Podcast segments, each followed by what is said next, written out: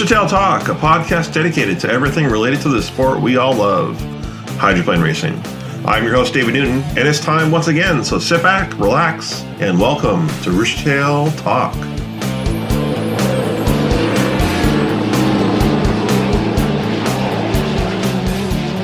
It is August 30th, 2022, and this is episode 96.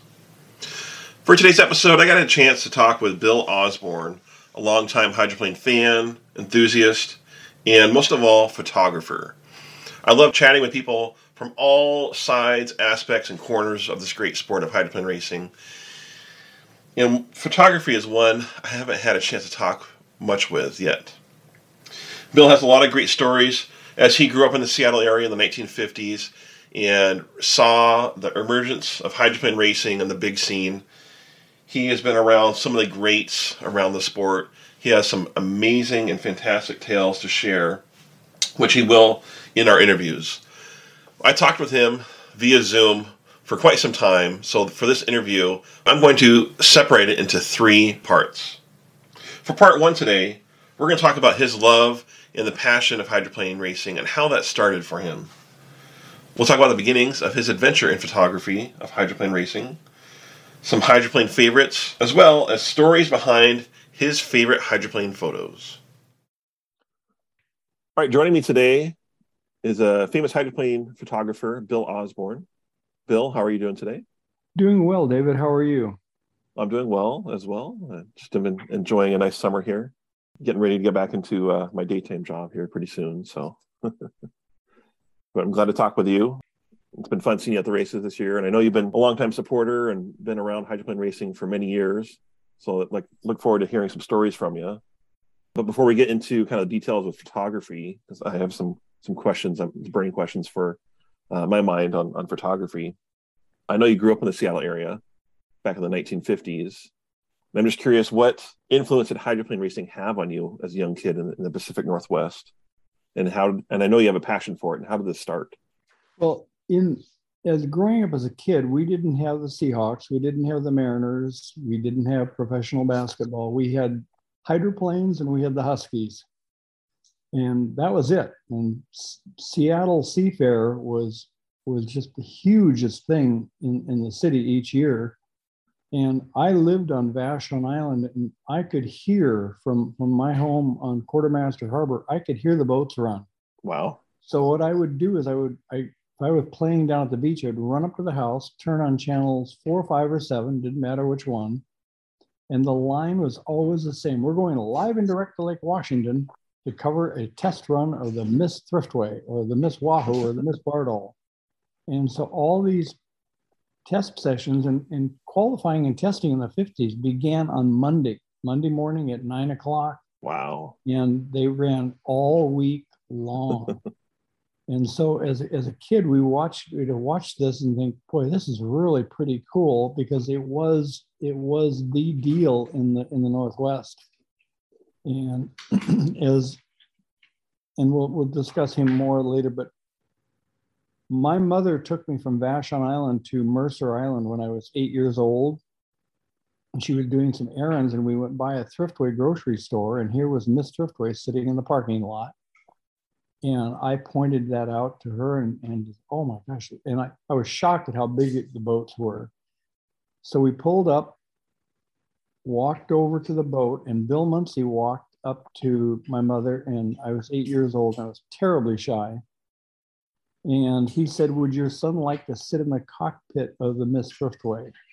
And I nodded my head. He picked me up, put me in the cockpit, put my hands on the steering wheel and then explained to me what the gauges were, which you know at eight years old didn't make a lot of sense. Why, why do we need to worry about manifold pressure? I didn't even know what that was. But he took the time to do that, and so Bill Muncey, we if you lived in Seattle in 1955, you had two favorite boats. You had Slo-mo-shun four and you had Slo-mo-shun five, and nobody else counted. Well, I came home after my trip to Seattle or to Mercer Island and said, "My, I've got a favorite, and this is Bill Muncey guy with this Miss Thriftway. No, you can't. You got you got to cheer for the slow mos because they're Seattle." I thought, well, Thriftway was my my boat, and Muncey became my guy. And in the first chapter of my book, I wrote in there, the first chapter is called Blame It on Bill. And if it hadn't been for Bill Muncey putting me in the cockpit in 1955, none of what happened in the next uh, more than half century would have taken place. Yeah, definitely. That's, that's a big impression uh, as a kid to go through that.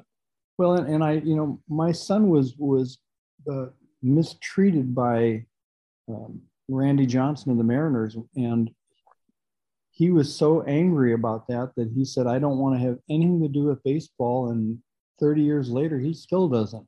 Wow. And so when I think of how Bill took the time put this little kid in the boat and put my hands on the wheel and do it, he didn't have to do that. But what I found out later was boat racing was his passion and he just wanted everybody to like it as much as he did. So um, he put me in the boat, and then as I grew older, I wanted to get pictures of boats. And the main reason that I started doing photography was to get pictures of boats. And I didn't care about at that initially about anything else. I just wanted pictures of the hydroplanes. and uh, that's I didn't take classes. I did get I did get a lot of help from two people, from Bob Carver, who was into actually Rich Ormbrecht. I'm going to back Rich Ormbrecht and Doug Schultz and a few others of us started in 1965. We started a club called Unlimited Unanimous. Okay. And Rich had been Rich had been to Detroit and other places, and with I thought, boy, this this guy is really cool. And then I met Bob Carver, who said, you know, I'll help you as long as you do what I tell you to do and follow my instruction. If you don't, then we're done. And he was Bob was Bob was a very generous and giving person, but he also he was pretty strict. I mean, you, you you do do things his way, and I learned from those two people. One of the things that I learned was from Bob was if the picture's not good enough to put on your wall, don't let anybody see it. Rip it up and throw it away. Wow. And and it used to, it drives my wife even to this day nuts that I'll take a picture and she'll say, Well, this, this looks good. And I said, No, it's got a flaw in it. The color balance is off or, or something's off. It's it's not straight or the it's not cropped properly. And I delete it, throw it away. And and that that's what got me into photography was to try to get pictures of boats.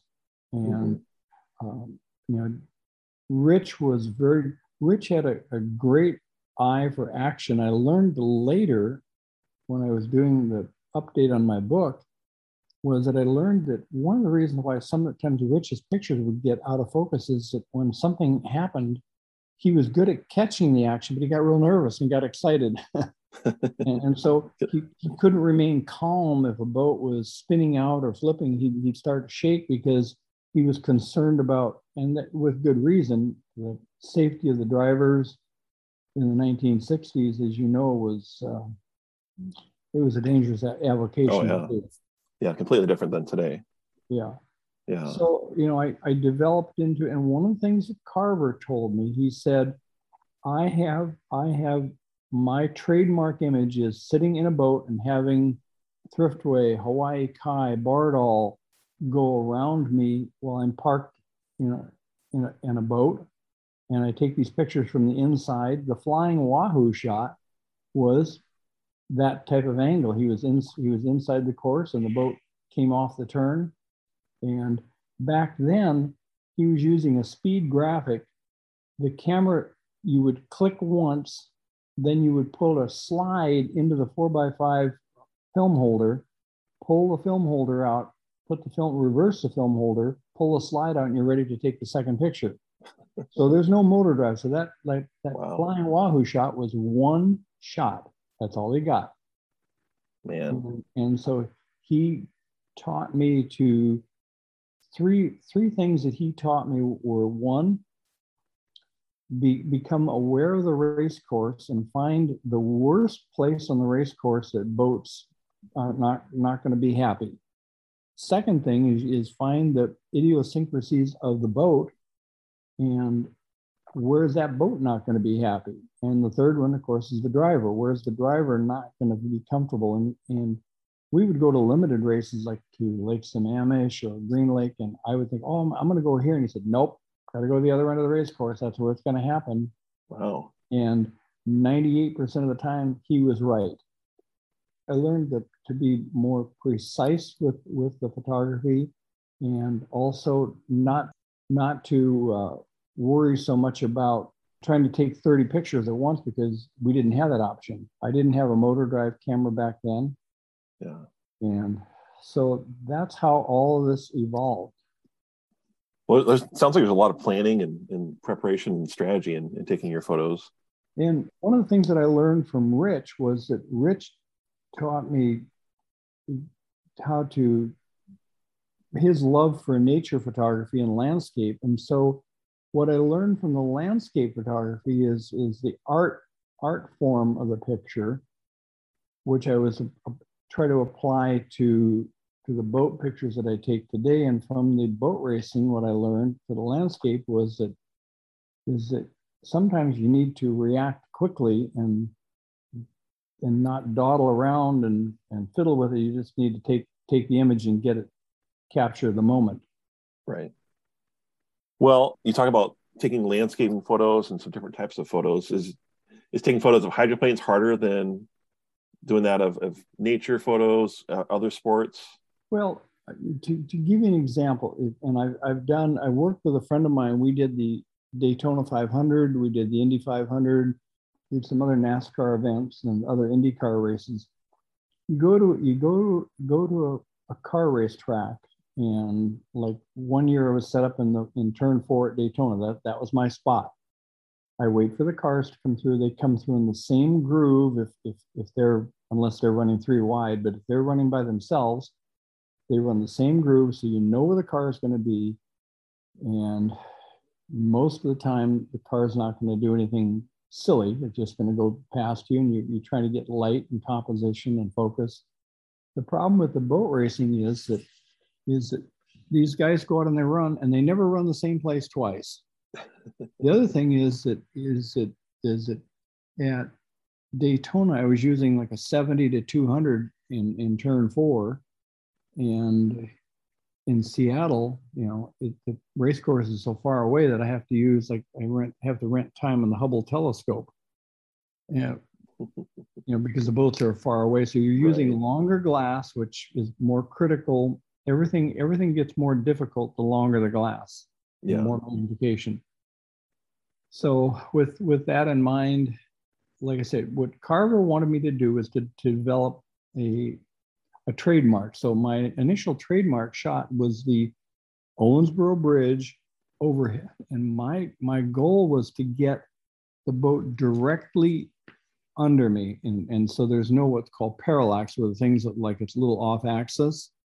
And what I learned to do was I would stand on the bridge, watch the boat run, and I would move until the last second to try to get myself in position to get the overhead because you you you take a spot, take the picture, then the next time out, the boat's running in a different line. And the only there's only been one driver ever to, to run the same line three times in a row. That was Bill Muncey. And we did a, a shot in 1978, which was it was used by uh, Pennzoil wanted to buy it for their they were going to use it in the Sports Illustrated year-end edition, the year-end sports and also okay. in Look magazine and a couple other publications.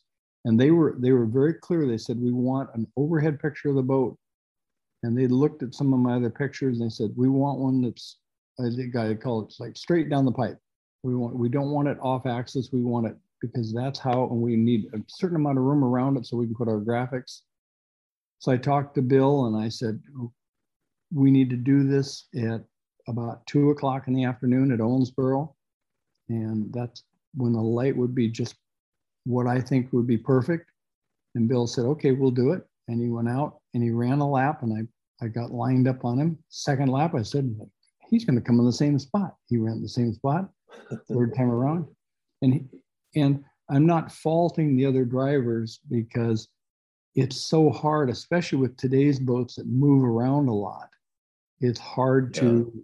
to get. I know when I was trying to get Dave Villwock an overhead shot of, of our boat this year from the Madison Bridge. And I moved, I moved, and there was one other guy up on the bridge and said, Why do you keep moving? And I said, Well, because I'm trying to get it lined up. And of course, Dave can't see that I'm moving, and he's he's just driving where where the boat wants to go at the fastest point. And fortunately, I was able to get it. The bad news was as soon as I took that picture, like 10 seconds later, I heard the sound where we hit the log and we were done for the day. Gosh. So uh, yeah, that was that was a bad weekend. but so so that that and then then what well, I tried to do is that I I sold I sold a picture to Powerboat magazine and it was of the U95 overhead shot. And they wanted they wanted a, a right down the pipe shot of the U95 and and it worked.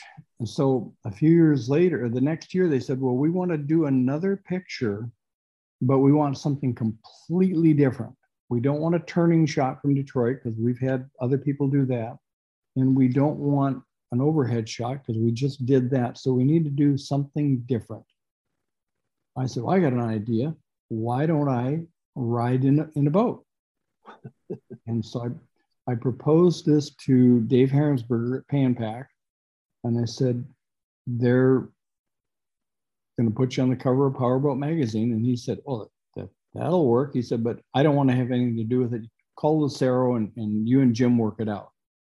And one of the lessons that I learned fairly early on in life was when I met Jim, I was in Washington, D.C., and I watched people go up to him and they would say, they'd walk up to the boat and they'd ask the same question how fast does the boat go? You know who's the crew chief? Who's the driver? They were asking what jim considered inane questions.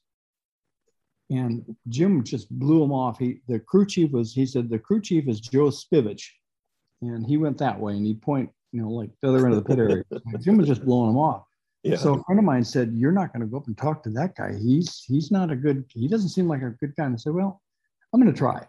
So I walked up and he looked, he gives me this look, which I recognized later was the look like, oh gosh, do I have to do this? I said, I have a question for you. And he said, Yeah. I said, Do you have a brother named Ed who taught high school calculus on Vashon Island? He said, Yeah. And so we, we talked, and, and he said, "Were you a basketball player?" And I said, "Yeah." I, I said, "I was on the JV when he was he was our JV coach, and we talked about the head basketball coach, which neither one of us liked, and Ed didn't like him. And so we we spent like 20 minutes up on the boat. Never did the never did the the the uh, conversation about boat racing come up. All it was was about high school basketball and his brother. And I came back off the boat, and the people went, "I can't believe you talked to that guy for like 20 minutes." I said, "Well." And what I learned was it's really important in life to establish some common ground mm-hmm. which we did. And so Jim realized that I wasn't just going to come up and ask him how fast the boat goes. And so we, we, we set up to do the Pay 'n Pak ride shot. We were going to do it in uh, Phoenix. And then I got down there and I was on a really limited budget. And Jim said, We can't do it. I said, But I've rented this lens and oh, we've, we've got to do it for Powerboat. And he said, We can't do it here. We can do it next week in San Diego. And I thought, I, I can't afford an airline ticket, and Powerboat wasn't going to pay me enough to do that. I can't afford an airline ticket to go to San Diego. So I went to Bill Cantrell, who was driving. He and Graham Heath, Bill didn't like to fly. He wouldn't fly. Back then. That's so right.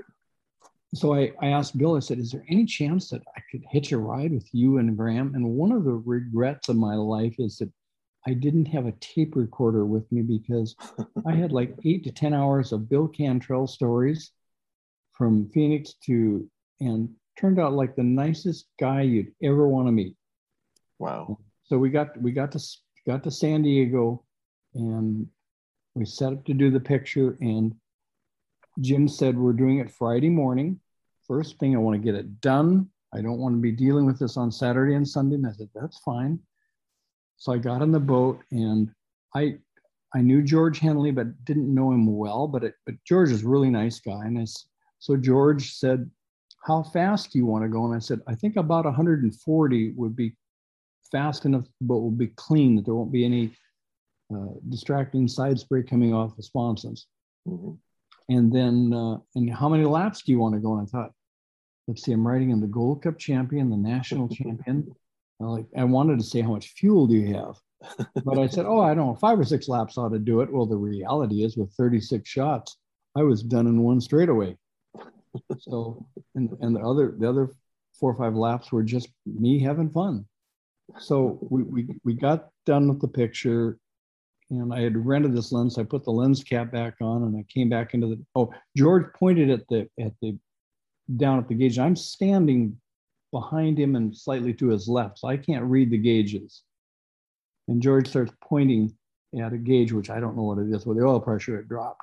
So he dropped oh. it down about 70, 80 miles an hour, and we just idled back to the pit area. And he, he turned and said, I'm sorry we had to quit, but oil pressure was dropping. Lucero would have killed both of us if, if we'd broken an engine. And I said, Yeah, probably. So, but the, the picture turned out. Then, did you ever get a picture of you like in the boat? I did. I did. I actually turned around and, and, it, it, and I put it in the book there. I actually turned around and took a selfie of yeah. me riding with George. Okay. I sat down and got, and, and most of the time I didn't do that when when I was riding in the boat, just because I'm concentrating on, and I didn't also want to waste. Yeah. You know, I only got 30, I only have 36 shots, so I don't want to waste anything. Right. Right. So we we we did that, and uh, Powerboat liked it. It's the it's the it's a featured shot at the museum that Heerensperger wanted to when they did the photo library that he did. So the picture turned out, and then four years later, they contacted me again, said, We want to do another hydroplane unlimited cover, but we want something different. And I said, Well, I've got another idea. And the other idea is to be in the front of a boat. and you, you, you, got one of the questions you said is like, which is your most famous right photo? Right. And, and the Budweiser ride shot turned out to be, in the end, um, it was printed the last time I counted. There was printed in 23 countries in on four continents around the world. Wow! And and it did uh, financially. It was it was very good to me. I, I learned what what Anheuser Busch corporate is like when they call.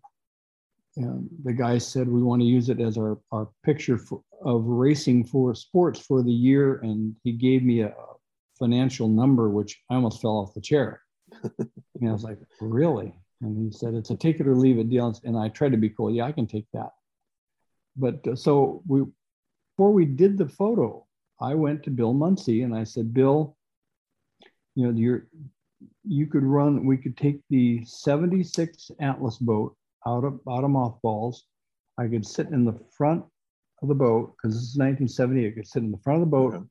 We could run it with your with your name on there and it would be a cool shot. And Bill said, absolutely not. He said, I'm, really? not, I'm not putting you up there. It's way too dangerous. He said, I don't want to be responsible for something happening to you. He said, don't bring it up again. I said, okay, I won't. Wow. So then I went to, Bernie showed up at the first test run in 1978 with Ron Snyder as his new driver. And he told Ron, there's no media things. We're just going to run the boat no pressure on you. Get used to the boat. That's all you have to do. So I went to Bernie and I said, here's my idea for a powerboat magazine cover. He'd never been on the cover. And he said, nope, we're not going to do it. I said, okay. Well, I said, well, then I guess I will go talk to Muncey. Now, remember, I'd already been turned down by Muncey. so, and he said, well, I don't want Muncey on the cover. I don't want Muncey on there. So he said, uh, yeah, I, we'll, we'll do it. And I said, okay. So what I want to do is I'm, I've designed a, a harness to hook into the lifting rings.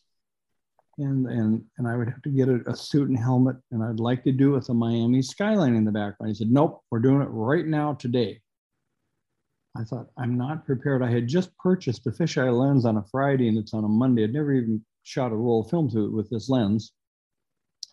So he, he goes over and tells Snyder. Snyder came over, and Ron, Ron's a pretty strong guy. Ron mm-hmm. grabbed me like by the scruff of the shirt he pulled me up and said, What the heck are you doing? And I said, Well, we wanted to do this in Miami. He said, Bernie promised me no media, and, you're going to do what? I said, well, this is what we're trying to do for Powerboat magazine, and and Ron just, you know, uh. so he said, we can, well, we'll do it. So again, I went out there with four, with, with 36 shots to take. I knew that Powerboat magazine wanted vertical format for them, and then I wanted to get some horizontal images just because.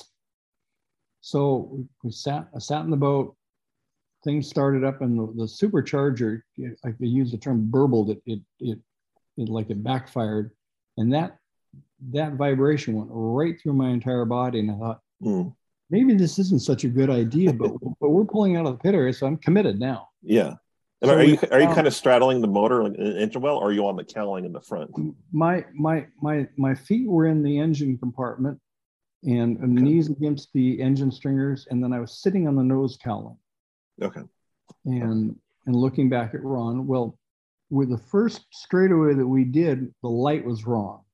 So all I did was just sat there and watched and, and just tried to figure out, okay, this and we were we were somewhere between 110 and 120 miles an hour. Wow. I'm looking at the ride and thinking, yeah, I think, I think this might work. And I'm concentrating, how do I make sure I get this thing straight so that I'm not off axis? Well, going down that straightaway, we hit a roller and I saw Ron's head snap back and forth right to left. Because I was up front, like in like a, in a cab over position, I didn't feel anything. I went, oh, it's, it is smoother up front. I'd heard that rumor that cab overs were smoother up front. So I thought, well, what I'll do is when we turn, we went down to the other end of the race course, we turned and headed the good direction. I'll stand up, which wasn't part of the deal. So I, I braced my knees against the stringer, stood up and held the camera over my head. And instead of just holding the shutter down, I would click, click, move, click, click, move, click, click, move. And I was moving to right to left. And of course, I don't have any preview or post view like you do in a digital. So I'm just trying to get it lined up as best I could. And I, I shot about half of them horizontally and half of them vertically. And Bernie had told me, he said, when we do this, he said, as soon as you're done, give the chop sign. We're going to stop the boat right in the middle of the lake and we'll come pick you up. And as far as gear to wear, Chip was down there testing the Squire shop that day. Uh-huh. And I went to Chip and I said, oh, I hate to do it, I hate to ask you this, but is there any chance that I could wear your gear? And he said, For what? And I told him, he said, well, under one condition, I want to be out on the boat to watch this. So Chip and Bernie are out on the chase boat and I went by them. And as soon as we were, as I was out of film, I gave the chop sign and Ron stopped it. And they came up and picked me up. And that very few times in my life have I ever taken a picture where I thought it it worked. It was perfect. It was it it it met or exceeded my wildest expectations, and and it, and it did. And so uh, yeah.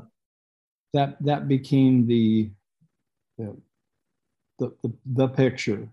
And then a year later, we, we I did a deal, and it, it was for a, a kid wanted to do a poster for a college class and he said, I want to do a hydroplane poster because I'm a fan of it. Well, he looked at my pictures and I knew what he wanted, but it, it didn't seem to work. So we set up what was the four boat overhead from San Diego. Okay. Yeah. And that was that was an image that there was no race. It was it was it was Friday afternoon after the course had closed, and the guy who was putting on the race, who was the head of it, Sam Parise, said, "Well, if you run it at 5:30, we've got people out in the in the in the pit turn on a boat and they're paying like 500 to a thousand dollars a seat to sit in the boat to have dinner. It'd be really cool for them to have some entertainment. And the boats go by. So so he said i'll help you do whatever i can to get that done. So wow. i sat down with the four drivers with muncey chenoweth chip and steve reynolds. I said you're the four guys who we want and I assigned the lanes. Bill, you're in lane one, Dean two, Chip three, and Reynolds four. And Reynolds didn't want to do that. I don't want to be. And I said, well, I, I know you'll push it hard enough. So because you're going to have to go faster than the other guys to keep up. Oh, I can do that. So the insurance guy said, you have a 135 mile an hour speed limit. No more than that. I'd prefer that you go under that. So we agreed on 135. So I went, I had to, I had to get a ride to the airport, then phone to the pit area and say, okay, I'm in the helicopter, I'm on my way. And the boats came out and they, they took them a couple laps to line up, but they, they, they lined up. They finally did line up. And Bill was supposed to be the pace setter. Bill sets the pace and everybody's supposed to score up on Bill. So I noticed it seemed like they were going a little faster each time. But what I didn't realize was what Bernie had told Dean, make sure you're always out in front. So Dean would go 140, Bill has to go 140, Chip has to go 140, then it's 145, 150. At the very end, Reynolds said, I was using my nitrous halfway down the straightaway because I was running.